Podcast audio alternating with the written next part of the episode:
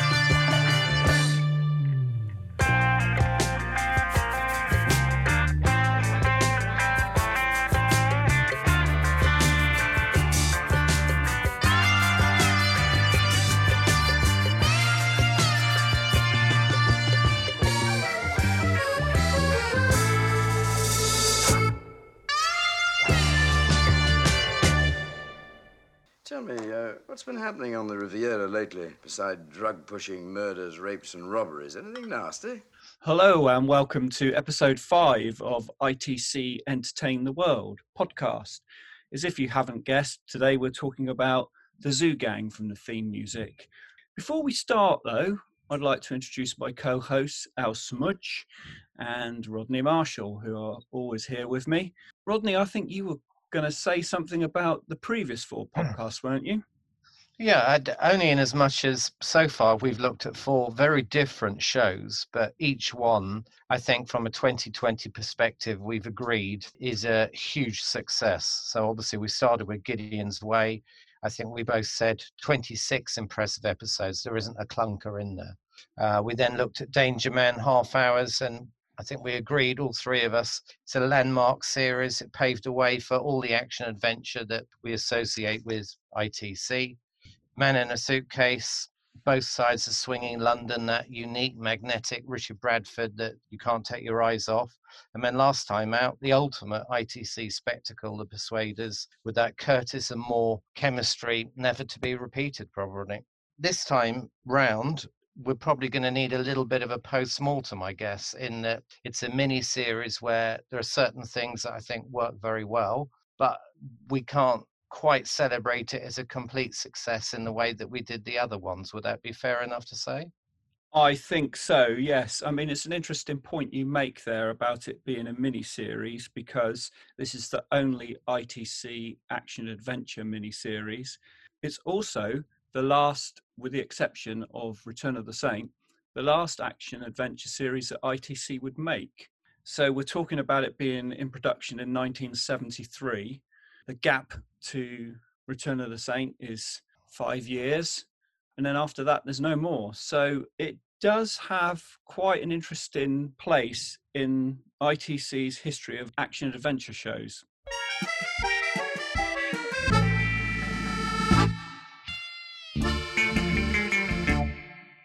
we should start really with how the series came about. I mean, it's based on, I say based, loosely based on Paul Gallico's book of the same name, The Zoo Gang. I have it here in front of me. He was also the author of The Poseidon Adventure, and that had been a very successful movie in 1972. And I think that was partially responsible for Lew Grade wanting to have a slice of the action of Paul Gallico's work.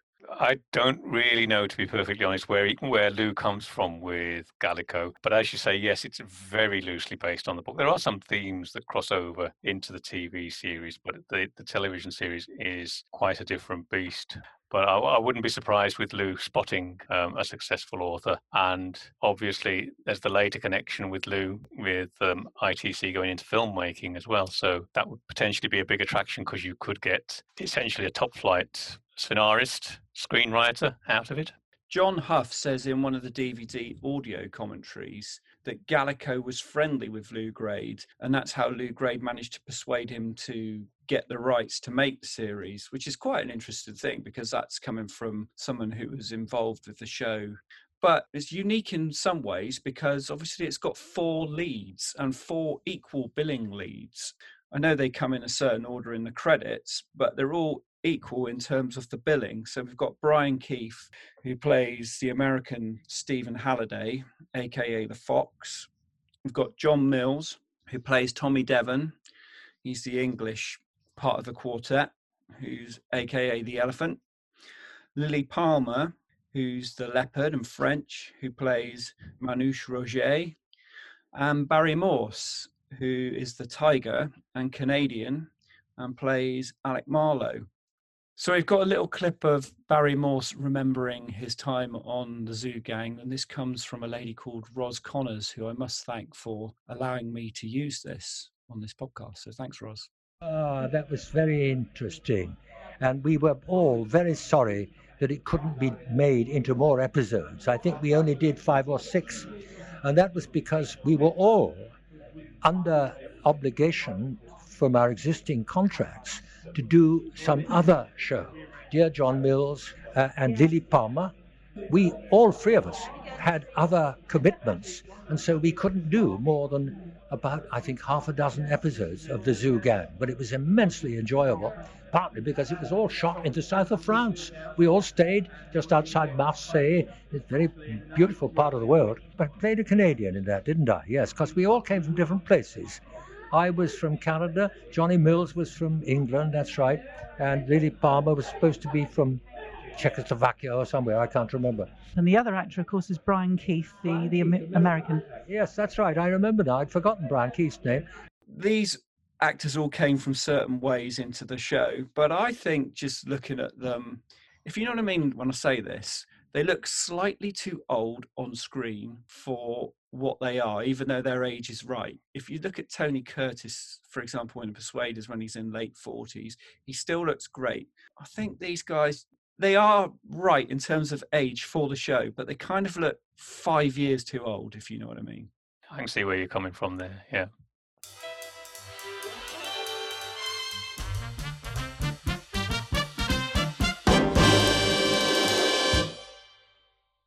Let's start with Brian Keith. So Brian Keith is, like I say, the American Stephen Halliday, who, for me, when I watched these six episodes, I felt he was the weakest out of the four characters and gave the weakest performance. I don't know if that is something to do with him being American and lots of the American actors that came over to Europe struggled with the British way that we made film series here. It's a shame actually because I think after sort of two or three episodes, he begins to warm up a bit and loosen up. And I think that he gets better. But I read somewhere, I can't remember where, I'm surrounded by literature here, that John Mills said he felt that Brian Keith gave up after sort of about three episodes. Now, if he gave up after three episodes, those last three seem to be a lot better. so I'm not sure with that. Yeah, Mill, Mills said it in his autobiography. But then it, it, it is only Mills' view, really. He said he they had problems with the script from day one, and he said they were they were all pretty dreadful, and they even employed his wife Mary Hayley Bell to try to rewrite one, rewrite one particular scene rather. He said that the poor scripts seemed to knock the wind out of Brian Keith, and uh, he, and he sort of wandered through scenes looking bewildered and lost. But if, if that's the case, like you just said, Jazz, it makes you wonder what the production order was. I don't think he necessarily drifts through. And the odd thing is, as Rodney pointed out in the notes that he sent through, and to go with the book, the fox in the book is the leader of the zoo gang, the colonel. And sort of by default, Brian Keith seems to pick up that status anyway. That they always he's always the touchstone for the gang. But I don't think looking at it. I mean, I, I read the, the Mills book page, the Mills book, uh, but looking at it again, I thought, no, I don't, I don't think he necessarily does drift through all of it. To be perfectly honest, he, has got a, li- a little presence still. I think one of the problems is, that, to be fair to him, his character isn't given much to work with. So, I mean, Barry Morse's character, for example, he's able to break into places and he's a great mechanic, etc. Mm-hmm. Obviously, John Mills's character, he's an artist and forger. And Lilli Palmer is almost sort of the leader of the gang. I mean, she hosts them and everything else. And you, you do feel that, well, what was sort of Brian Keith's character given? He's Mhm. not given a huge amount to work with, is he? Well, I I would agree with that, and I would follow that into the Barry Morse character because I don't think the Barry Morse character is properly exploited. To be perfectly honest, I mean, yes, he he does stuff and he's got action scenes, but if you look at it, a lot of his stuff is is sort of standing around and observing and keeping an eye on the gang in general, tipping them off when the police are coming or the villains are coming or whatever. And and I think sort of Keith and Morse can tend to drift into the background. I would agree because actually, when you look at what is happening on screen, when Lilli Palmer and John Mills share the scenes together, they're really great. They they emote so much, mm-hmm. particularly in their eyes, which I think is a sign of a great actor. I think Stephen Halliday did have that sort of role of being the leader of the gang that they defaulted to, but he didn't really do much. Like, I, you're quite right, where sort of Mills has this thing where he's a forger and he seems to love getting dressed up and being in disguise. And you know, Lilli Palmer is sort of the host of the whole thing. And when I first watched it years ago, I kind of remembered her being a bit of a mothery type character, mothering them along. But actually, Den re- Mother. Mm. yeah, rewatching it, I don't think she's like that. Actually, I think she's quite cold-hearted, and Mm. she's the one who really wants the revenge on the Nazis all the time. If anyone's involved with the Nazis, like you know that first episode, she, I'll kill him. She's got the strongest drive and philosophy of all the four. In a way, I guess, isn't that partly because I'd suggest there are actually five of them. The wolf is there, even though he's not there. The wolf being obviously Claude Roget, her husband, who she saw murdered while their child is kicking in her stomach, I think she says in one of the episodes. And he's almost a defining absence. He's almost haunting the show because they all knew him. They relay stories uh, to Georges about, you know, what it was like being part of the resistance. I almost feel that he is there, particularly for her, the whole time. That part of her sort of role in bringing the zoo gang back together is paying homage to her dead husband, isn't it? I think that's that's a very good point. Yes, I think you're right. He is, as you say, an overarching presence in the thing. Yeah, he's there all the time, isn't he? He's kind of just like on her shoulder. In a way, he's some he's a bit like her conscience. To come back to Brian Keith, he's got that lovely little scene in Counterfeit Trap where he dresses up as the copper. Surprise, surprise, another copper disguise, Mm. and he goes off to see Leon Lisek as the little villain. That is lovely. That there's so much sort of lightness to it before the payoff at the end of the scene. It's it's, it's really really nice. And See, now that's where I think Mills has got it slightly wrong because he plays that scene, Brian Keith, brilliantly.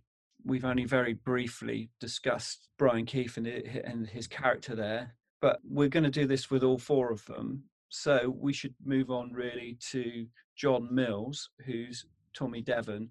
I really like him in this. I think that he brings so much to the screen, not only in when he's doing the straight parts, but he's got some great light comic touches. And when he's in disguise, there's a couple like where he uh, in the Lion Hunt, I think he he dresses up as the old guy in that sort of what I would call cream suit and gets into the apartment. That's one disguise, but I love him as the drunken fisherman in the Twisted Cross. He is absolutely brilliant in that. And again, he's sharing that scene with Lilli Palmer predominantly, and they're great. They're so watchable those two when they're together. it's very sort of i mean that that's a, a brilliant piece of comic relief because i know rodney likes his drama laced with a bit of wit and there, there are witty touches and i mean mills is just enjoying it he's taking out his theatrical makeup box he's playing lord bister in the lion hunt he's playing the matelot and the, the matelot scene is pure shakespeare. It's, it's shakespearean comic relief. It's wonderful. It's very very funny Well, and you can see he, he loves playing those parts. I mean, when Mhm. he's Lord Bister, who is, let's face it, a sort of randy old man, he's meant to be married to obviously the character who is his niece. And I think he calls her Apple Blossom. If you Mhm. want the house, well, I'll buy it for you, Apple Blossom. And you can see he absolutely thrives on that. I don't think they gave enough uh, humorous stuff and material to him. In that first episode, I think the other three sort of tease him because he's got all these very English words, like he says, "Oh, it's super," and they drop that after the first episode. And I thought uh, those sort of little touches work really well. yes they would have given the characters a little bit more definition something more for the viewers to hang on to. You know, if you if you've always got three against one with the other characters putting down the English guy, just light-heartedly putting him down, but it gives you a hook. I think that he's really great in this, and I think it's quite a coup that they got him. To be honest, I read in the TV Times article that the Zoo Gang featured on the front cover. This is in March 30th to April the 5th, 1974. Mills said that he was very friendly with Gallico and used to have dinner with him, and so did Lilli Palmer. So I should imagine that's probably why he was quite into doing the the idea, but also that Lew Grade had sold him the series. He went to Lew Grade's office, and Lew Grade played out a scene and did all the parts. And John Mills thought he was so good at it, he couldn't really say no. Well, he'd, he'd been in a film, hadn't he, with Lilli Palmer 30 years ago? Because I think there's in his autobiography, he'd sort of fallen in love with her 30 years ago. He said, Oh, it was such a shame I was married at the time. And then he yeah. says, actually, she's even more beautiful now than she was sort of 30 years before. And mm-hmm. actually, she, she, we, we talked about that maybe the actors being a little bit long in the tooth. She's a very glamorous 16. I mean, if, if you look at all the, the, the, modes, for want of a better word, that they, they dress her in across the series, there's all the different bright colours and, and outfits and whatever, which essentially reflect the spirit of, of the Riviera and what have you. But if you look at all of that, coming back to the Matelot scene, if you come back, back to that one, she's dressed in a simple black roll neck top and she looks absolutely stunning. And you can see why Mills then, or Mills back when he was younger, or Mills even then, would have fallen for her she looks very, very cool, very chic, very ch- charming in that. She also looks great in the Lion Hunt when she's pretending to be Delgado's wife with that black wig. To um, sort of come back to John Mills, a big benefit to Mills and to the character is that he's got an establishment. He's literally got one of the two main standing sets, his workshop. So so he's got in terms of character, he's got literally so much more physically behind him. He is well established within the scene. And, and obviously, Lilli's got the bar, which I think is a lovely set. And the back room functions well for the HQ, for the gang. It's nice and simple, it's sort of rustic. And so from that, Mills gets much more benefit than Keith or Morse. We should probably just talk about Lilli Palmer then, who I thought was a real benefit to this show. I think her acting's fantastic. She's really emotive. You can really feel the pain that she's going through when she talks about her husband.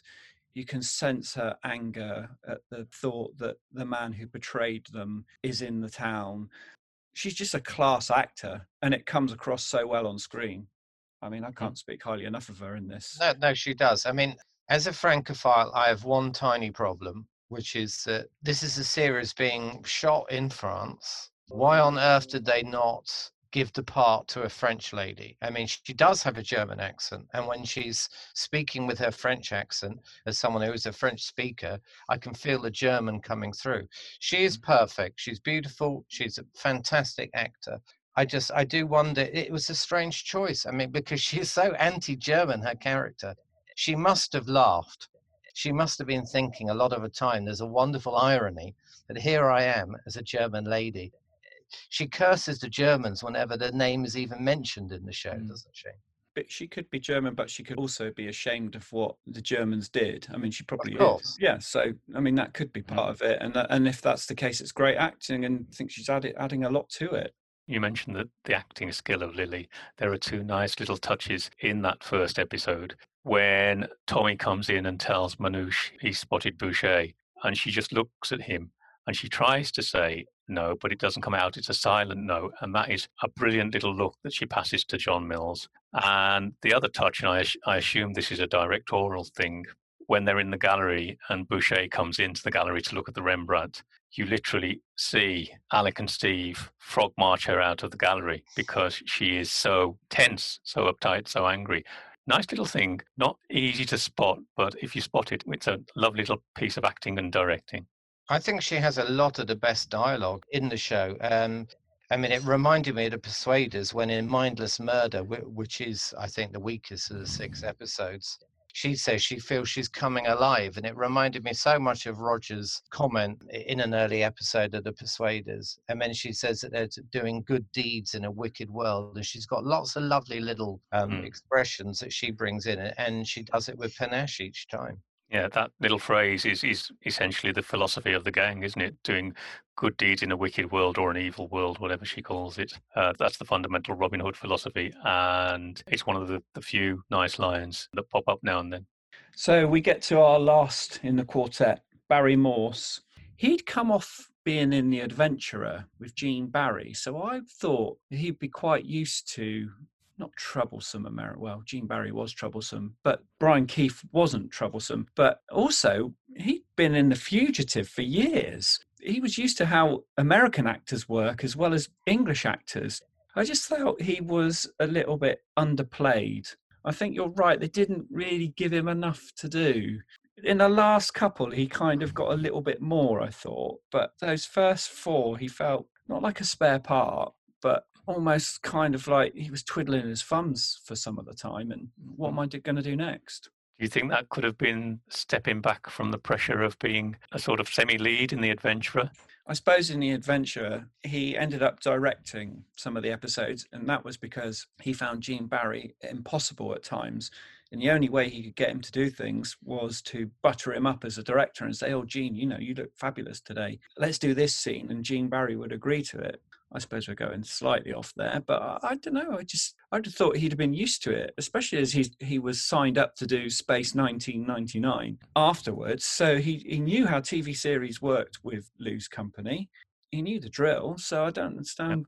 I suggest he does feel underexploited because I think he pops in, he does a Tony and pops in the odd ad lib here and there when he's sitting at the background in, at the table or whatever. I mean, the one that jumps to mind is Twisted Cross again, when they're talking to Hercule and when Hercule gets uptight and, the, and everything calms down and loosens up and Hercule goes away. And one of the last little bits of the scene is just Barry raising a glass and saying, Here's to fast horses, um, encouraging Her- Hercule's gambling habit. But I, I, that sounded to me like an ad lib. Getting the guy who basically is this, the second lead in The Fugitive is massive because mm we probably don't appreciate it in the UK. This is arguably the biggest ever series in America. It broke all the records. Uh, I think the final episode was watched by 80 million people in the United States, which was more than the Beatles when they appeared on, on American TV a few years before.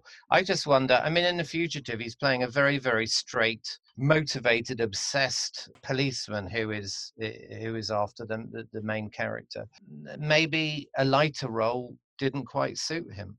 I mean, we, we tend to forget, don't we? Of course, I mean, Barry Morse is British. He'd spent the whole first half of his acting career in Britain. So certainly he shouldn't have had any of the problems that maybe Keith had in, in sort of getting into that sort of spirit of how British television or British acting works, should he? But I think really the essence of the thing is, as has been said before, the scripts. And, and we've really got to sort of look at the scripts in those terms in light of the fact that the actors thought they were deficient, but are they truly deficient? Are they really that bad?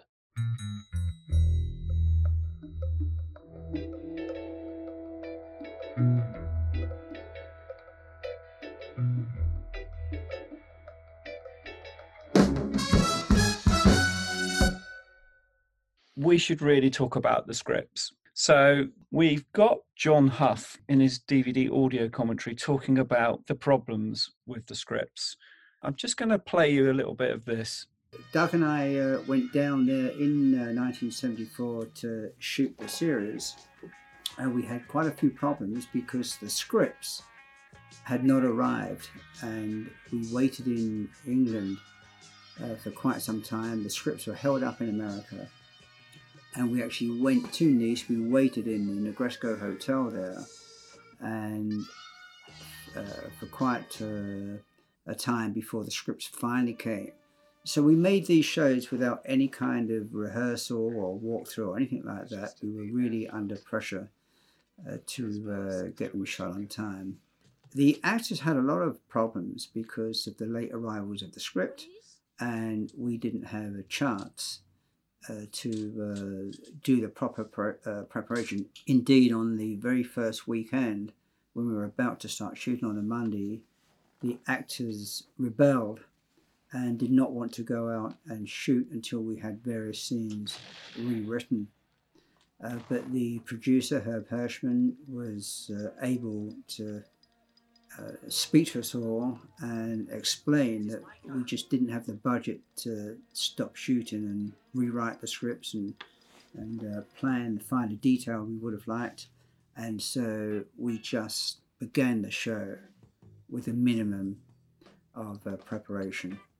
So there we are. The interesting points. The scripts weren't ready when the crew arrived, and more to the point, when the actors were ready to go, they went on strike because of the quality of the scripts. So this series hasn't got off to the best of starts. Do we know why there were six different writers uh, from very different backgrounds? I mean, we've got a German, an Australian, two Americans, one who'd worked on The Fugitive. Was there a connection there? I mean, I, Mm-hmm. I ask because there's a nice symmetry with the direction. Two directors, they direct three episodes each. I'm surprised that they didn't get in perhaps a couple of bigger names, more established names, to write maybe three scripts each. I don't know if that was something to do with Herbert Hirschman, who was the producer. It could have been. Ultimately, he was in charge of the scripts, and I know that the scripts had to go to America for approval. Uh, as John Hough was saying, they got held up with approval because obviously you've got to be approved by the network. I suppose if there's a, they were only ever going to do six episodes, which they were, in effect, if you've got six writers, they should all be able to have the brief and then all be able to deliver, especially if you're filming the majority of the show on location. If you've got, say, two writers writing three scripts each, they're always going to be kind of up against it, aren't they, to, in terms of mm. deadlines to get it in. You're talking to someone whose dad would sit down and write all 13 episodes of a show. I do think you get a continuity when you've got one writer or two writers and, and six, there's not going to be much continuity. And I think that's one of the problems in the show that you've got that lovely, as I say, in the first episode, that real sense of humor with John Mills's character, super, super.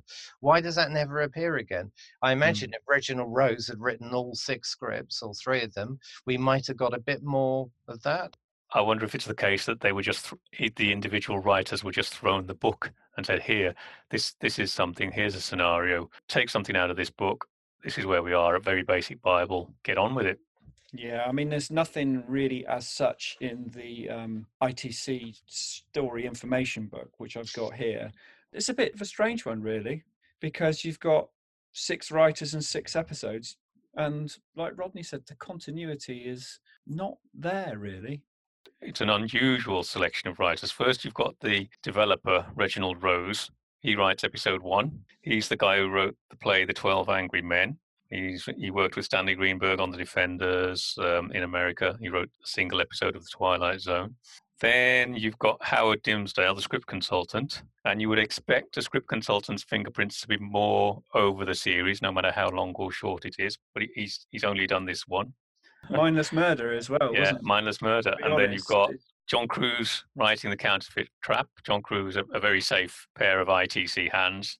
And then you've got a completely off the wall choice. This guy, Sean Graham, whose whole background is in documentary filmmaking. He studied with Paul Rotha at Elstree. He spent most of his career in Ghana making documentaries and shorts.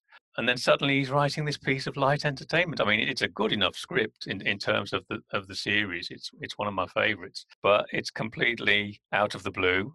And you've got William Fairchild, who was a writer and scenarist for Rank for quite a long time. And he wrote for The Four Just Men and he went on to write for The Return of the Saint. So it is a very eclectic mix of writers. And, and I wonder if, if something about the delay in the scripts is the fact that possibly Rose and Dimsdale were based in America. Possibly. You omitted Peter Yeldham as well, didn't Oh. you? He'd written for The Persuaders. You know, his script was pretty good, actually. African Misfire. I quite like that. The plot is quite good in terms of steal and kind of steal again, which I think Yeah. we've mentioned is kind of a, a sort of running motive with the Zoo Gang. I'm not sure why they employed six writers, really. Kruse is, a like you say, safe pair of hands, and Counterfeit Trap is a great episode. But, like you say, Mindless Murder, oh dear. I wonder why the actors were complaining. I mean, because there is a kind of structure to each story in terms of plot, and there there is a degree of cross plotting or different plots developing. They're not as interwoven as something, say, like Gideon's Way, like Creasey would weave and whatever, but there are layers to them. But I wonder if, I mean, especially in episode one, obviously, you've got a lot of exposition. So I wonder if the scripts were just too talky because there are points in the show where you can close your eyes and listen to it like a radio play. Revenge Post Dated is is a decent pilot, but like you say, it's got to set the stall out, hasn't it? So there's a lot of Mm. work involved in that. I think I think it's the pace because, as I say, you, you've got these, these wonderful locations, and they do make quite good use of the locations, particularly when they go up into the mountain roads uh, on the in a couple of the episodes. I think at times though the scripts just don't feel taut enough. That has to come down partly, I imagine, to the material the directors had. I think the real clunker is mindless murder. It's undynamic from the off. I mean, the, the other episodes they've got the teasers. I think the teasers are a bit too long. They give a bit much away. But that's my opinion. Then you've got the post teaser action sequence. But even the post teaser action sequence in Mindless Murder doesn't take off. I mean, John Hough uses some handheld in that little sequence. He uses some off kilter angle, but it just doesn't gel. I must admit, and this might just be a personal preference thing, I'm not a great fan of teasers that are a medley of snippets to come. I want a teaser to literally hook me at the beginning of a story. And to give you an example where I think this doesn't work, in the very last episode, we've got a wonderful scene where Lilli Palmer's character is pulling that car up on a crane.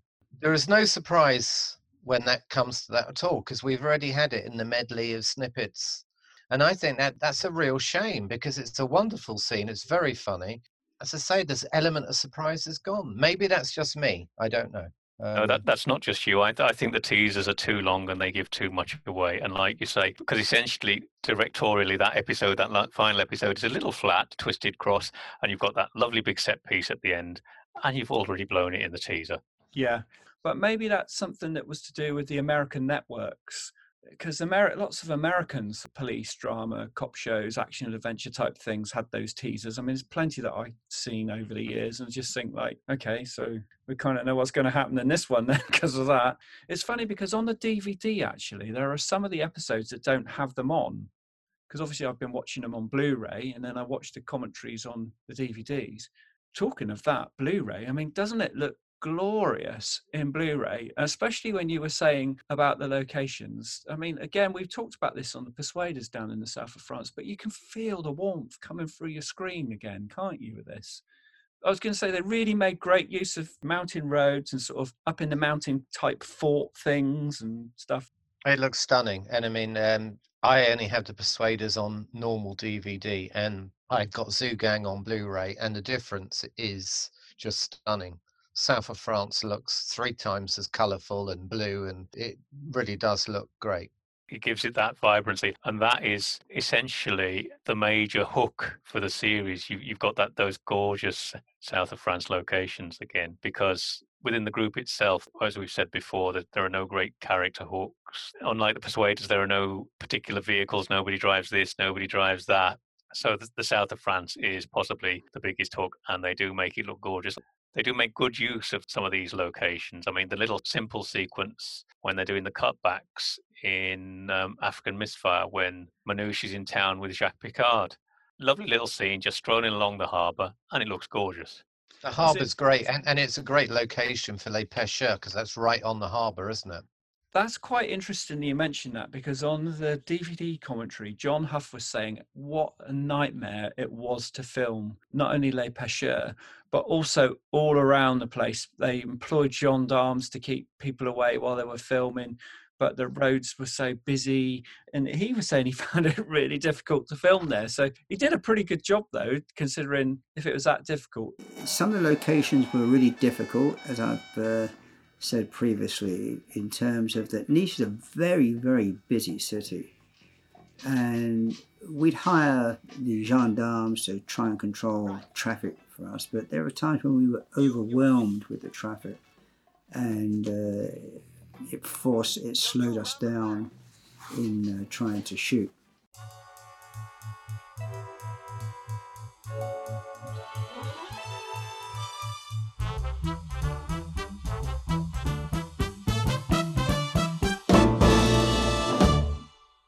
The series started filming in April 1973. We know that from the clapperboards seen on the outtakes and in various stills galleries and ran through to June 73. The south of France filming was obviously first, and then they went back to Pinewood. And the standing sets at Pinewood were the interior of uh, Roget's bar, that's the front room and the back room, and Tommy's uh, workshop stroke jewellery shop. And there was also a third standing set, which was often redressed, which was usually a villain's hideout or some sort of lair. But great use of the set at Pinewood for Roget's Cafe. I think it's a really great set, personally it's not production design of the level two, the Persuaders. In episode one, we've got a nice little scene where they presumably go into the Negresco. That is half a room at Pinewood and half a specially designed small set where the telephones are and whatever. But that's really nice. But the, the interesting thing about the Zoo Gang as a whole is you don't see any of the Pinewood environs or the backlot, not a thing. They concentrate on using the location footage properly, they cut it nicely you basically end up in in the two or three sets so you don't go wandering around and think oh yes i know that that's the bit of the back of whatever which is is quite different for an itc series possibly i think though the the dressing of that cafe bar is really good because it's you know she's not super glamorous and she has got the french locals who work at the harbor coming in and i like the fact it's a little bit drab and a little bit rustic I suppose is yes. the word I'm looking for. Yeah. Um, and not OTT. So yeah, I, I think that they did well there.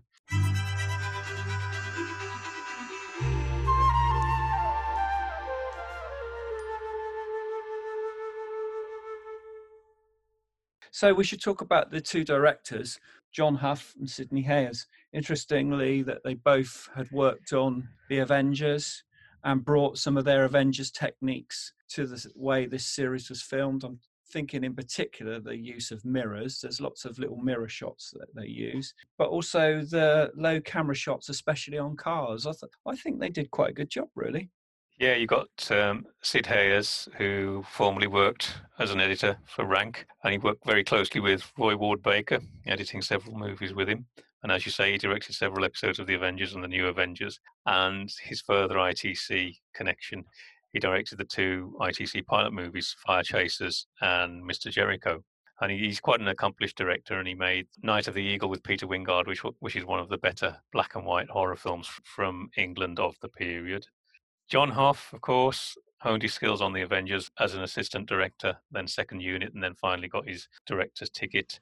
He directed a cult hammer film, Twins of Evil, with Peter Cushing. There was a, a connection there and he also directed Patrick McGoohan in Brass Target. And if you look at the clapperboard for the opening credits of the Zoo Gang in the Stills Gallery, he's down as Hurricane Hough. I'd, I'd love to know the reason behind that, but I think he must be a pretty strong director if he can handle Patrick McGoohan anyway. I think there's a story on the DVD about why he's called Hurricane Hough. It's something to do with gambling on a Sunday, which was their day off. I don't know if you've listened to those commentaries. They're, they're quite dry, but there's, they're quite informative he does it with a guy who's a camera operator mm. and it's quite technical so he's asking him a lot about oh well what lens would you have filmed this scene on and things like that so it's very informative but i'm not sure it's everyone's cup of tea i thought hough did a good job I thought Sidney Hayers did well. I mean, it's interesting actually that they did three each and they alternated. I guess if they had a third director, you know, that's more expense going down to the south of France to do the filming. And I suppose at least they could talk to each other about getting some sort of continuity and some sort of feel for the series. So it does have its advantages. It's interesting that you've got an established director like Sidney Hayers, and you've got a still then fairly up and coming director in John Hough. Now, I wonder if they were sort of pitching to go for a contrast in style. Yeah, although they, when you look at them, they're not that stylistically different. I think that's Sorry, probably a strength in a way um, on a mini series like this because you haven't got the continuity with the scripts. So it's quite nice that there is a sort of so, almost an in house style with the direction. And it does take it perhaps to the next level, doesn't it? Those little shots in the mirrors. And I think, is it in the pilot episode when Barry Morse is looking in at the big house and the chauffeur is drawing up plans, etc.? I think that's in the pilot episode. Mm. And um, those are the little touches do add to it. There aren't many stylish touches in the script, so it needs to come from the director, I think. I was going to say there is a wonderful shot of Barry Morse there in that episode that you're talking about, where he crouches down in front of the car, and the car's got yellow headlights because obviously it's in France, and his face is partially lit by the yellow headlamps, so his face is actually yellow. I think that's just a magnificent shot, and it's all for like five seconds of film. When I first started rewatching, I was wobbling with John Hough's direction. I thought, you know, this isn't quite as good. But now that I've ranked them, actually, Counterfeit Trap, directed by John, is is my favourite one. And there are some nice little little touches in that. You've got that lovely over the shoulder in car shot when Manouche is driving to Halliday's apartment. And straight on from that, as she opens the door, you've got that nice little counterpoint visual of her reflection in the crystal ball. It's just a nice little touch, and there, and like you say, there are some lovely mirror shots from both directors. I thought they did really well, actually, considering, especially from what listened to the commentary, from what he said, how difficult it was to film in those locations with people permanently wanting to be, you know, what's going on. And unlike the Persuaders, where we mentioned in our last podcast, the authorities down there were incredibly cooperative. It seems like for this show, they weren't that cooperative at all. But maybe that's just one of those things that's a couple of years later and but again, a great advert for the south of France. And it mm-hmm. offers us some slightly more off the beaten track little bits of places like Nice as well. Because I mean, for example, where Mills's shop is, that that's not on a main thoroughfare, is it? It's almost like a little back street, and you can imagine it's slightly up the hill in Nice. And I like the fact that there is a slightly less glamorous side to the south of France that we see, which fits in with what you said about Les Pêcheurs. It's not an upmarket restaurant; it's a fisherman's bar, isn't it? And Yeah. it does give it a little bit of sleaze, which I quite like. You know, so it's not like in Persuaders World where it's all polished and Mm. you know champagne and Hotel Negresco and water skiing. Is a little bit of a sort of undercurrent of criminality and grime. Yeah, well, this rather brings it back to the book because in, in the book, the, the principal character, Rock Rockbrun the Fox, the Brian Keith character in this, he's got connections everywhere in the underworld, and, and that is the sort of uh, milieu in which the Zoo Gang operates. And I, and I think that's a pretty nice touch in terms of the TV series. Yeah, that's only hinted at really in African Misfire, isn't it? Where he goes to see them after they had uh, recovered the collection. He sort of Mm. says, "Oh, I've got contacts," even though he's only sort of playing. That's the only time it's really sort of hinted at, isn't it? one of the things I love about Africa Misfire is that we've got this Jack Picard character, and he is slightly younger. And he plays uh, what do they call him? The sort of mad colonel, and it means that we can have a little bit more action adventure because he's a bit more lively. And I do think sometimes when the four of them take on a sort of secret sharer, it does add a extra dynamic. drifting that point along, Rodney, thank you. That's the sort of conspiratorial behavior that you get in the short stories in the book from the policeman. George Roget is a bit of a clown figure to me. And just think of the potential if you could have cast Kieron Moore as the, as the copper. Because the, the copper is meant to be a peer of the group and he's meant to know all of what's gone on in the past and the resistance. And he's a little bit pragmatic, really. He sort of bends the rules a bit. And that's what you've got in African Misfire. You've, you've got that extra dimension with that character. And if that character had transposed into being the policeman, I think it would have given the, the show a bit of a lift. And I thought what's what what's also interesting with the dynamics between the characters in that episode is all the men are jealous of him. As soon as uh, Lilli Palmer's character is paying him attention, it's obviously she fancies him and she's flattered that he's come back into her world. They're all really cheesed off about it. I wonder if had the series gone on longer, is John Mills's character is he sort of in love with Manouche a little bit? Definitely. I was going to say about that, there's a hint of romance between John Mills and Lilli Palmer's characters. But bringing it back to Kieron Moore, uh, it's almost like the Zoo Gang plus one, that episode, isn't it? It's like the Zoo Gang Mhm. become five again. You did mention there, and it is probably one of the biggest things in the whole series for me, the casting of Michael Petrovitch, who plays Lilli Palmer's son, Lieutenant Georges Roget.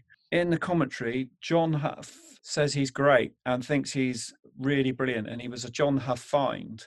But I think he's too young. How do you get to be a lieutenant in the French police at that age? I also think he's just not convincing as an actor. I don't know if it's down to the lines. But he just comes across as well so wooden and that gag they've got with him sort of permanently standing up tommy's niece who's played by jill barton who again i think at the time is, is not particularly great once is funny second time's a mm. bit and by the time you get to it done again and again it's, it's too much. But i wasn't convinced by michael petrovitch at all and i felt he's the weak link in this. I think he's been saddled with a most unforgiving role, really. He's half driven by exposition or excuse and he's half comic relief and like you say the, the thing with tommy's daughter is it's a one note joke if they were there the two of them to add a more youthful dimension it fails badly Yeah, I mean, I don't think there's Seretta Wilson's part. I don't think it matters as much. She's quite pretty and amiable, and it's a very souffle little role she plays in each of the Mhm. episodes. But I think, uh, in terms of you know, Michael Petrovitch, I, I do think he's wooden. He doesn't offer any sort of gravitas or anything to the show. he fails in the, the sort of relief. There are one or two bits and pieces where the character does perform reasonably, but and, and another thing for the poor bloke, he was saddled with what must be the most god awful haircut of the 1970s. I also think a lot of the time when he's being a policeman on the job, he kind of seems to muck it up a bit. You know, it never Mm. goes quite right for him, does it? And I don't know if that's some sort of gag that they were trying to use, but it didn't work. I, I think they're trying to illustrate the point that he's always he seems to be always one step behind the gang, and he's he's following on Mum's coattails more or less. But there is one nice little sequence in Lion Hunt when he he engages with the gang to get El Leon out of the prison. That is as the policeman should be, as per the books. He should be that sort of co-conspirator, and like like you said with Kieron, the, the fifth member of the gang. Going back to that TV Times article, Lew Grade was rather pleased about this because I'm going to read you a little Lew Grade quote. I pulled out all the stops to get these big names simply because I thought they were ideal for the parts. Having seen the early rushes, I know I was right. Zoo Gang works. The end result is worth all the effort that has been put into it by everybody. Lew's loving this show, isn't he? I guess he's pleased he's got people like John Mills in it and Lilli Palmer, and he knew Barry Morse, and he's got Brian Mhm. Hughes. So he's got his sort of star-studded role because Lew was one for always wanted the stars in his series, didn't he? He loved Robert Vaughan in The Man from Uncle. So right, I'll get Robert Vaughan. Oh, I don't know what the show's going to be. I'll just get him. But in a way, isn't it a bit like you've signed up all of these stars? You've signed up, imagine the equivalent of sort of Ronaldo and Zola, and then you get Ricky Tomlinson to manage them in terms of like the scripts. I would have thought you, you've got together some serious talent there.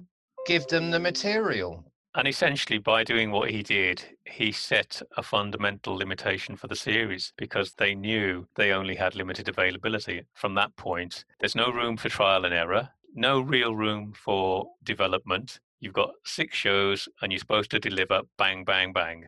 But it's not to say that we should dismiss the series out of hand, I think. This has got a, a rightful place as a half, de- well, more than half decent ITC 1970s action adventure show. And I stress 1970s there because obviously it doesn't hold up, say, in comparison to Danger Man, Gideon's Way, Man in a Suitcase.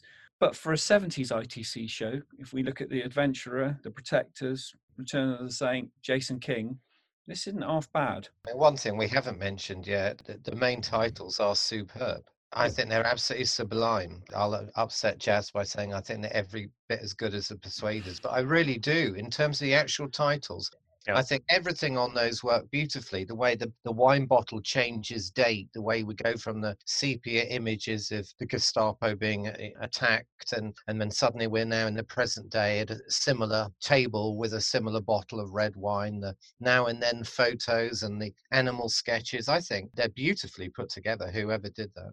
Arguably the best piece of storytelling in the thing. It's nice and compact, it's cinematic, it does it. It gives you the backstory like we did with the Persuaders. The designs have a visual impact. And of course, you've got that wonderful music. Well, I agree with you. I think they're wonderful titles. I think that they are up there with the best ITC titles. I mean, it's a real coup getting Paul McCartney for a start, um, and that theme is great. And Lew obviously had connections to the Beatles with the ATV publishing. They owned the rights to the Beatles back catalogue at the time. And then Paul McCartney did that James Paul McCartney ATV special for Lew. And Paul McCartney had just done Live and Let Die You know, he obviously was the busiest Beatle, whether you like him or not. He he wasn't work shy, and that music cut to the titles. Like you say, those titles are really fantastic. And we should mention Ken Thorne's incidental music because Excellent. that is another really great soundtrack that's available that you should buy. But Mhm. all that music is wonderful. Well, actually, I mean, I think it's Ken Thorne's incidental music that does provide the glue between the episodes. And you talking about the music brings me to the hijack sequence in African Misfire, the opening sequence. That is cinematic. You've got the whole thing set up by Hayers. The pictures tell you the, story. You're getting this heist, and you've got that lovely little piece of music, that running bass line or whatever underneath it with Ken Thorne, and that that is within the these stories. That is a nice little piece of cinema.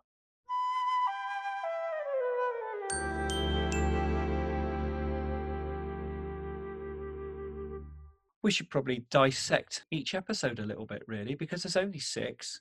Like I said, I felt that Revenge Post Dated was actually a very good opening episode for this series. It was done well. And what I liked in particular was that Roget was so set on killing the butcher. But in the end, she's been managed by the rest of the gang to talk her out of killing him so they can basically send him to prison forever. And I thought that the end part where all is revealed that it is the zoo gang, I know he's sort of like maybe having a heart attack or whatever, but I thought that was really well done. I think it's stylish. I mean, I, I love the fact. I I think it's um, the fox who says we're not murderers, and I do like that sort of moral dilemma. I like theatrical things like the stockings coming off in the hay barn. There's a lovely little touch from Walter Gotel as Boucher when he sees the Rembrandt, and there's that tiny little twitch of greed passes across his face, and and the actual theft of the thing. It's it's very well done. It's very well assembled. It's very well cut. We've got one of the better lines of dialogue from the scripts when George suspects them and they admit it, and they ask him to keep quiet for the sake of his mum. Uh, he says to her, "You're too old for all of this," and then she just turns back and says. Ah, and you're too young, and that's that's a nice little Hmm. mini scene there. I don't think we get a um, tell, not show. I do think they're able to give us backstory without it becoming tedious in that episode. Talking about the scripts again, there, there is a nice little piece of plotting when they're at the Negresco and they divert the real Calvin Smith and then they pass Boucher a note saying, We've got your Rembrandt. So that essentially sets him up within the plot to steal it without stealing it. And that, that's a nice little tilt. I thought that gallery raid and all of that was quite nicely done. Coming back to directorial touches, when he takes him to the barn to ostensibly collect the picture, there's a nicely cut conversation between Boucher and Alec he uses some good visual cross cutting and he does audio cross cutting as well, which was quite difficult for back then. Nice little touches. It's a strong opening story, really, for the series. What follows in Mindless Murder, I think we've all agreed is the worst of the six. I just think the performances by Ingrid Pitt is just so OTT. There are some nice touches in it. There's a great scene where Lilli Palmer and Barry Morse are climbing in up from the sort of road into the mansion on those ladders, and uh, it's actually Lilli Palmer and Barry Morse doing it. No stunt doubles, nicely shot. That's really nice, and the actual location of the mansion is lovely. It's just that performance that Yes. really grates me. The husband is no better, and Alex Scott. Okay, Alex Scott is always Alex Scott. The episode to me is summed up when Georges says near the end, "I am witty and amusing," and I tell you what, he's not, and that episode isn't. Like Jazz said, the, the, the actual heist is well done. The, the Zoo Gang's heist of the diamond is, is nicely done. The bit with the, Yeah. the mirror in the bedroom, there's a nice bedroom set.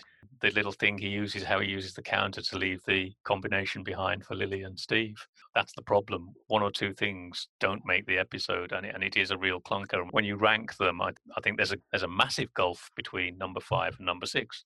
I don't know the production order. One of the things that I haven't managed to get any information on is the production order, which I'd really love to know actually. I know obviously with these shows that they film the locations in south France, they come back to England, and depending on the availability is how they finish them off. But I would love to know Yeah. which one was the one that they started work on first and where this is in the run, because I think that might have maybe something to do with it. No, sorry, I was I was talking personal rankings from one to six. You get down to five, and there's a gulf. There's a pit to mindless murder for me personally. I would agree. Yeah, there is a gulf, isn't there? Yeah, it's just such a shame that it's the second episode on the DVD or the Blu-ray set because after that great pilot, you think, you know, you've set yourself up and this is going to be quite a fun show or quite a good series, and then you get that and you kind of think, God, are the rest going to be like this? No, it is. It is a great shame, and I mean, I can't think of many worse performances in an ITC show than hers. The two of them are so painful. It almost eh, you have a fear of what's to come, and that is a great shame, as you said, because there won't be any repeats of anything as histrionic or ridiculous as that again in the miniseries, will there?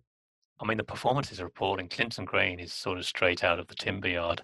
The principal motive of the plot is unclear. I've, I've watched it two or three times in the last fortnight, and I'm still not clear exactly how this supposed extortion plot works. I agree with that, and I also I don't really get the opening, not the teaser, but what was achieved by killing that girl and just taking that tapestry.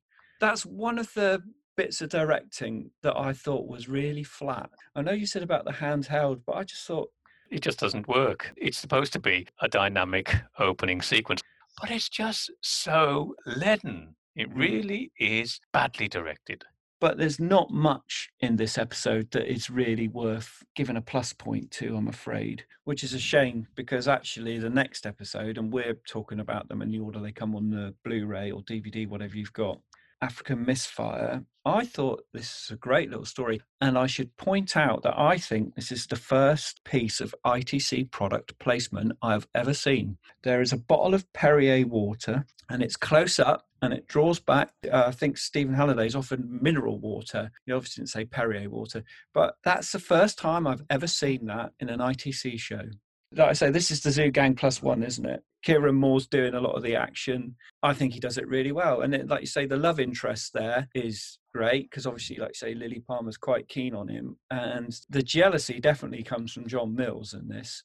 But we've got a really good guest cast here. Kieron Moore, who he gave up acting after this and became a sort of social documentary maker, but he's excellent in it. Oh, Cameron, i I think, is great in that sort of slightly sleazy role. You don't know how trustworthy he is. And then the General Naganda character is just a wonderful sleazeball. He's that sort of stereotypical ex African dictator who's now living off the fat of the land type thing. And uh, I thought they all worked really well, the the guest characters and actors in it. I thought Naganda was Hmm. very good. The sort of topical thing is back in the 60s, you would have Peter Wyngarde in blackface in The Baron or in The Saint. And this is proper ethnic casting. And the, and the guy was very good. That dialogue, the Perrier water dialogue, when he's, he's talking to Steve initially, that's a nice little scene, well written. And, and the thing about charity being tax deductible, that's a nice little touch of humor in there. Uh, he has a wonderful piece of humor when he's talking about the Riviera and the fact that everyone there is so keen to point out how wealthy they are, but don't make a huge amount of money at the uh, charity gala. You can't help but quite like General Naganda because he's got this sort of intelligent cynicism. I rather like his character. And in terms of plot, it's a nicely structured plot. I mean, there are bits that drag. You've got Picard steal, then the, the Zoo Gang steal it back, and then they realise they've made that mistake, uh, and they're going to fund the coup. So now they're going to steal the funds, and that doesn't come off. So they have to come into another last resort. So you've got four counterpoints of plotting in there, cross plotting, which is not bad considering these scripts are supposed to be so appalling. And that weird training ground in the forest, it's almost a little bit surreal. I love that. Yeah, the Yeah. um, the Jason King School of Mercenaries. If you look at the dodgy moustaches on that lot, well, it's quite topical as well because when this was being made in '73, you know, if you think of people like Mm. Idi Amin and that, so there's a, a touch of realism there that comes across quite nicely, I think. We've got sort of two little set pieces. We've got loads of policeman gags dressed up as policemen. But the other thing that this series seems to do very well is motor shots. The trailing shots are very well executed when they're following Jules. You get a lot of the locations and it's nicely cut again. And they seem to do this throughout the series. They handle car scenes very well. Well, we Um, haven't got any of the awful back projection that you get in a lot of those 60s series. That's true. We get some real live um, motor footage. And there's a nice little touch of humour in this one when they're trying to steal the funds and Tommy's wired up the, the circuit to blow the lights or whatever he's doing in the auction house. Uh, he said, you know, trip that switch in 15 seconds or whatever. Steve says to him, you know, any idea what it'll do to me? And then Tommy nonchalantly replies, no, but it'll be interesting to find out. Yeah, so that's really quite nice actually because it goes wrong. So they don't actually always get things right. It's a failure there for them. So they don't get the funds. Um, and I think that was really nicely done in this episode. We've got one major piece of criminality from that episode that we haven't covered. At the climax, when John Mills is laying out the tripwires and the tape recorder, the biggest crime, probably of the whole series, is that tam o' shanter and the red trousers that John Mills is wearing.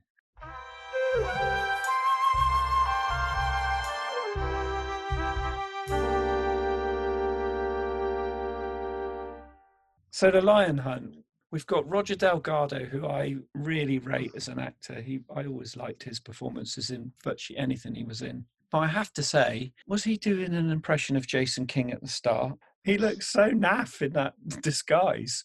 Well, I'm- not surprised George nicked him because there's no way he should be going through uh, immigration in that fright wig and those dark shades. You can't recognize who that is at all. Could be anybody. But he's another of those secret sharers, isn't he? He is Mm. another uh, gang plus one. He is a sort of soulmate. They describe him as a Robin Hood, honest and unselfish, and that's sort of what they're meant to be, isn't it? That's true. Yeah. that's- Now, I'm presuming this was virtually his last role, not including the one in Turkey where he died making it. Yeah, 18th of June 1973, so not long after this was filmed. Real sad. But he was great in this. He was great. And I love Lilli Palmer's sort of fake wife in this. I thought she was really good.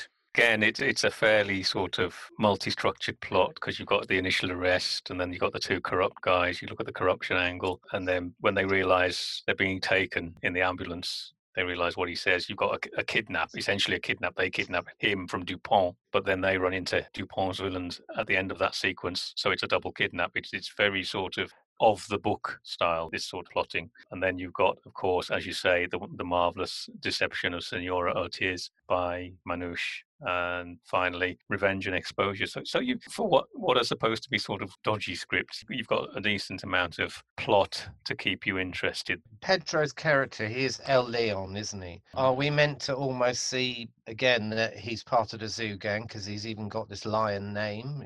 I thought that he was sort of almost like an honorary member for this episode. Again, great prison location and shooting on this.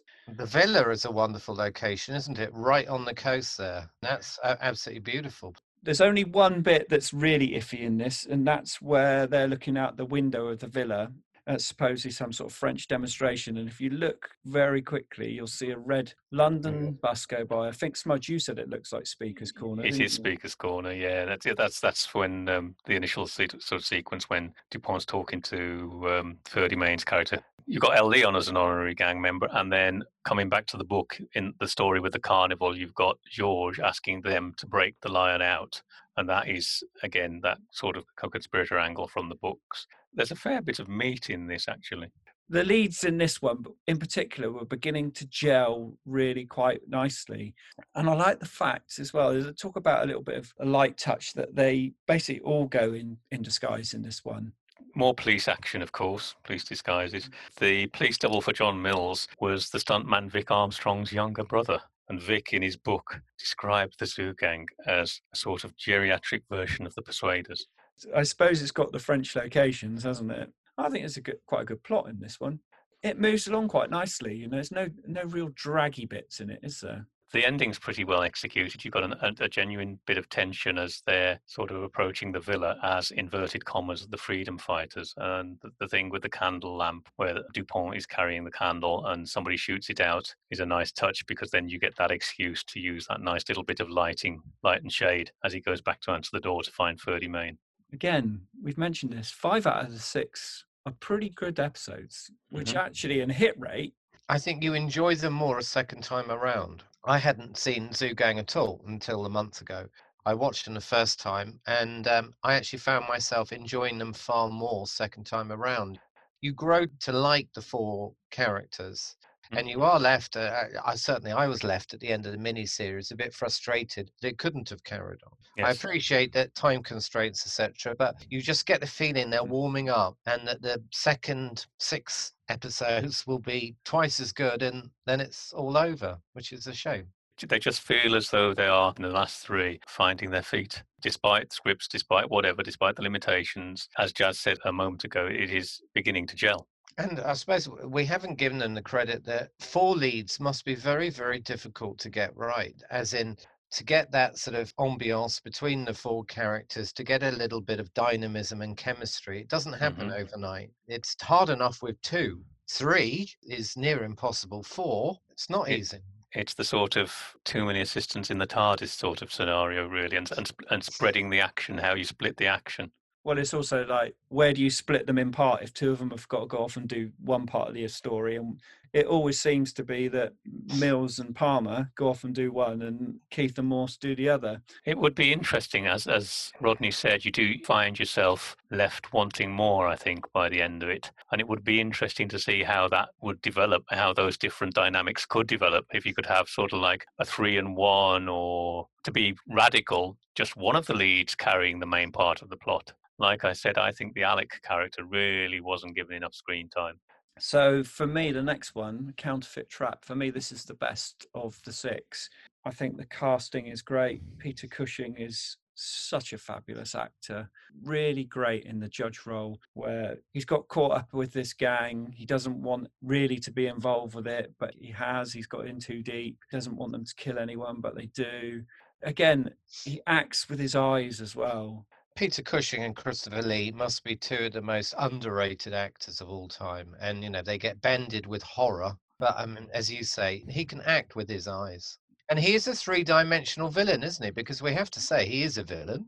And yet, as you said, you know, he didn't realize he was getting himself in that deep. I think that makes him a far more interesting character than most of the slightly more cardboard cutout villains we tend to get.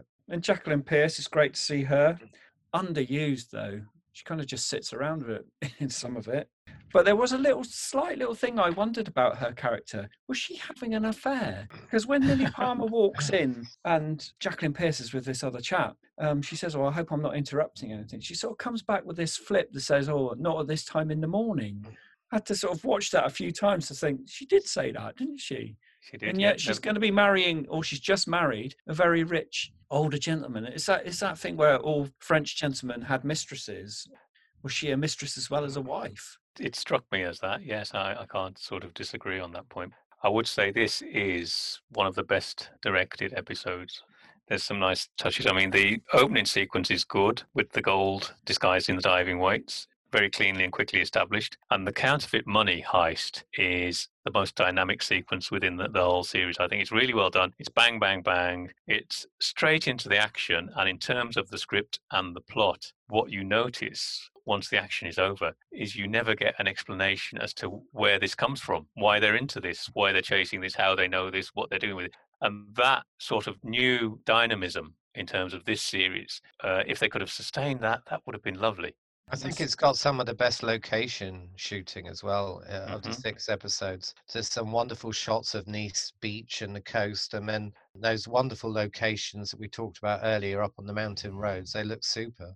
Well, and I presume that is the same house, is it, that's used in Overture and The Persuaders, is it? Yes, it is. You're right about the the mountain roads along the Corniche there, where Alec Marlowe, Barry Morse's character, is arrested for uh, you know, and he's got the bodies in the boot. That's so lovely and so well done. Nice mirror shot again of the policemen arriving on the motorbikes. That's a lovely little sequence, actually. It's it's really well done because you you you watch it and you and you think it's just an action sequence, another one of those road sequence trailing sequence, but then you you suddenly click that John Hough is managing three different journeys here, three different cars, three different sets of vehicles, and it is really well cut together.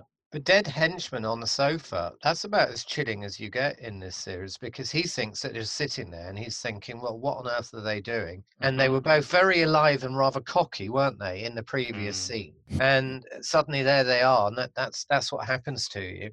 Yeah, and actually, Alec Marlowe, Barry Morse's character, actually, he's having a little bit more to do in this episode, especially when he meets those young guys. And the young guy says to him, Why shouldn't I just sort of kill you now? Yeah. And, and he pulls the gun on him. So, you know, sort of age and experience, mate. I might be old, but The brilliant thing about that sequence when they do come up to the villa is the stillness in Barry Morse and the silence of the character. And you can just see it all. He's taking everything in. He understands where we are, he understands how the game is going to be played, but he doesn't say a word coming back to Rodney's point about chilling incidences in the series, the shooting of the policeman by the young thug is quite cold.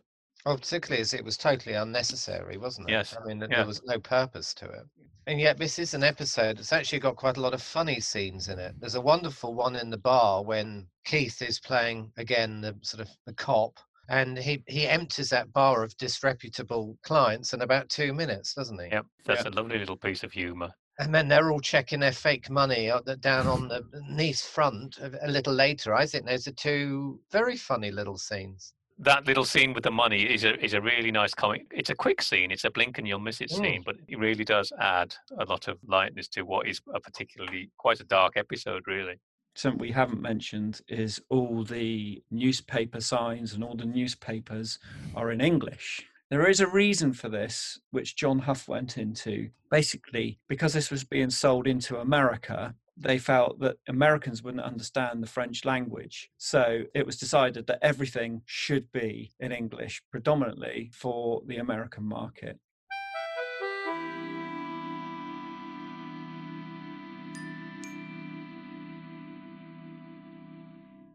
So the last one of the six, the Twisted Cross. There are some really good points in this, but there are a couple of little points that I think could have been better. The first one is of the submarine, which is clearly a model and probably borrowed from a Gerry Anderson set. There's a scene where Brian Keith is diving, and you can clearly see that is a swimming pool or a, a water tank somewhere because the steps going into the pool underwater you can see other than that, I thought again it's a good story. You know, there's some Mhm. lovely handheld camera uh, work at the start. The only time I can think of in the whole show where there's like a an optical zoom effect where the guy's walking into the alleyway and one one sort of shot comes through the other. Well, it's, it's an emotive episode again, isn't it? You've got this recurring theme of the anti-German leopard. Uh, I think she describes the, the the rubies of a color of blood or something when Yeah. she's Yeah. Hard nosed, isn't she? uh, She is, but she's caught out slightly when Schro- Schroeder says, "Yes, I was a Nazi, but I was working to free my wife, who was a Jew in a Jewess Mhm, in one of the mm. concentration camps." You literally see that butt in together. It's sort of like locking horns that little bit, and I think Manouche is quite surprised by that. And, and as he says, perhaps we have more in common than you would think. That's a very deep moment. It is. Yeah. It just meets her philosophy head on. She's become singularly focused. Anybody German bad, and this guy is that shade of grey that these sort of stories need. It's also got some historical content now, hasn't it? Because the Nuremberg trials are mentioned and Goering's mentioned. So, like, that ties it in, a, in nicely with what you're just saying there. I think it's very realistic. My father had a Polish friend, and she was woken up age five during the Second World War by Nazis coming into their house and shining torches on her face.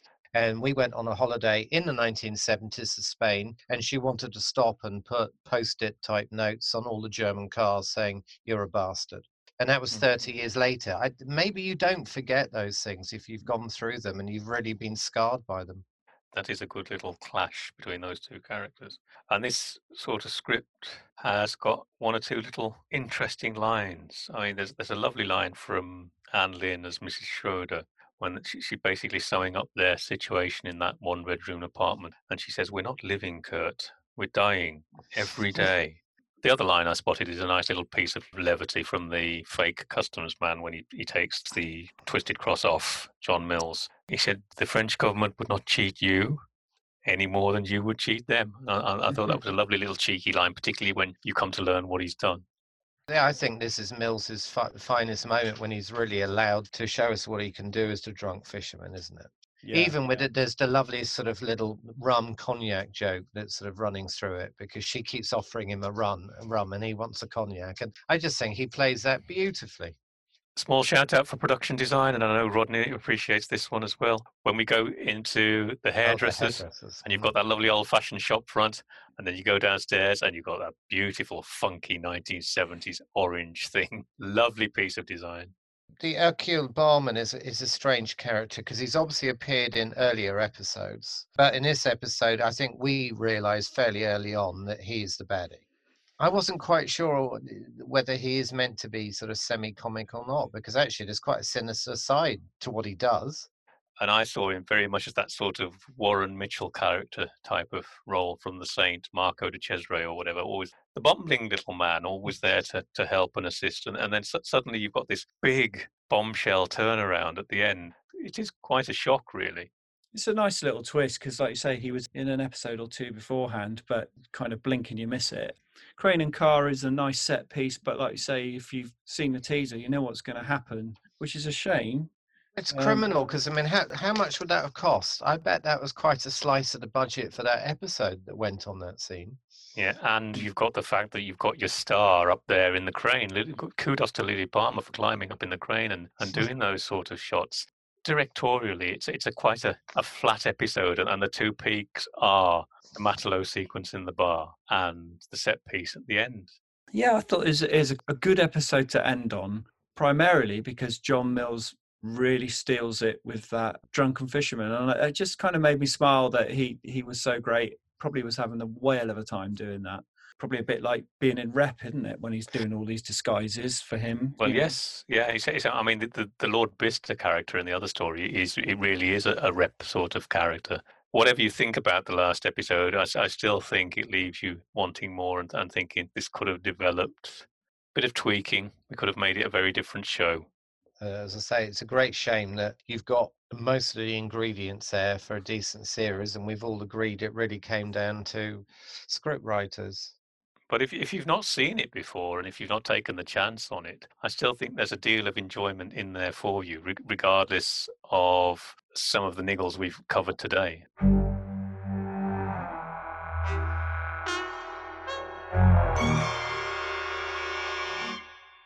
The show was shown in the UK a year after it had been made. So they finished filming it, I think, in June 73, but it was shown in the UK and started in April 74. It was held back in the US and it was shown on NBC, two episodes per night, in July and August 75.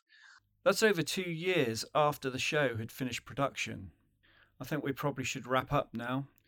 Yeah, I, I think so I've said it before. I'll say it again. It needed room to develop. It needed room to grow, and the unfortunate circumstances of the fact where we did, we didn't have that time.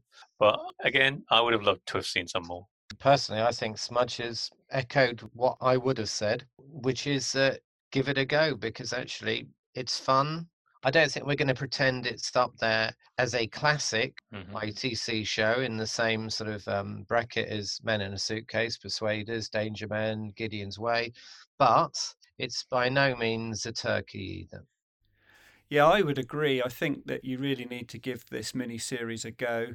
It's fun. Five out of the six episodes are really quite good. Avoid the clunker if you need to. If you want to see it in full glorious Blu ray, I would recommend that too. It's just a fun series that's worth a go.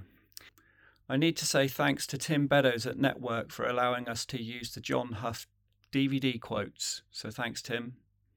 Anyway, we need to sign off. So it's goodbye from us, and we'll see you again soon.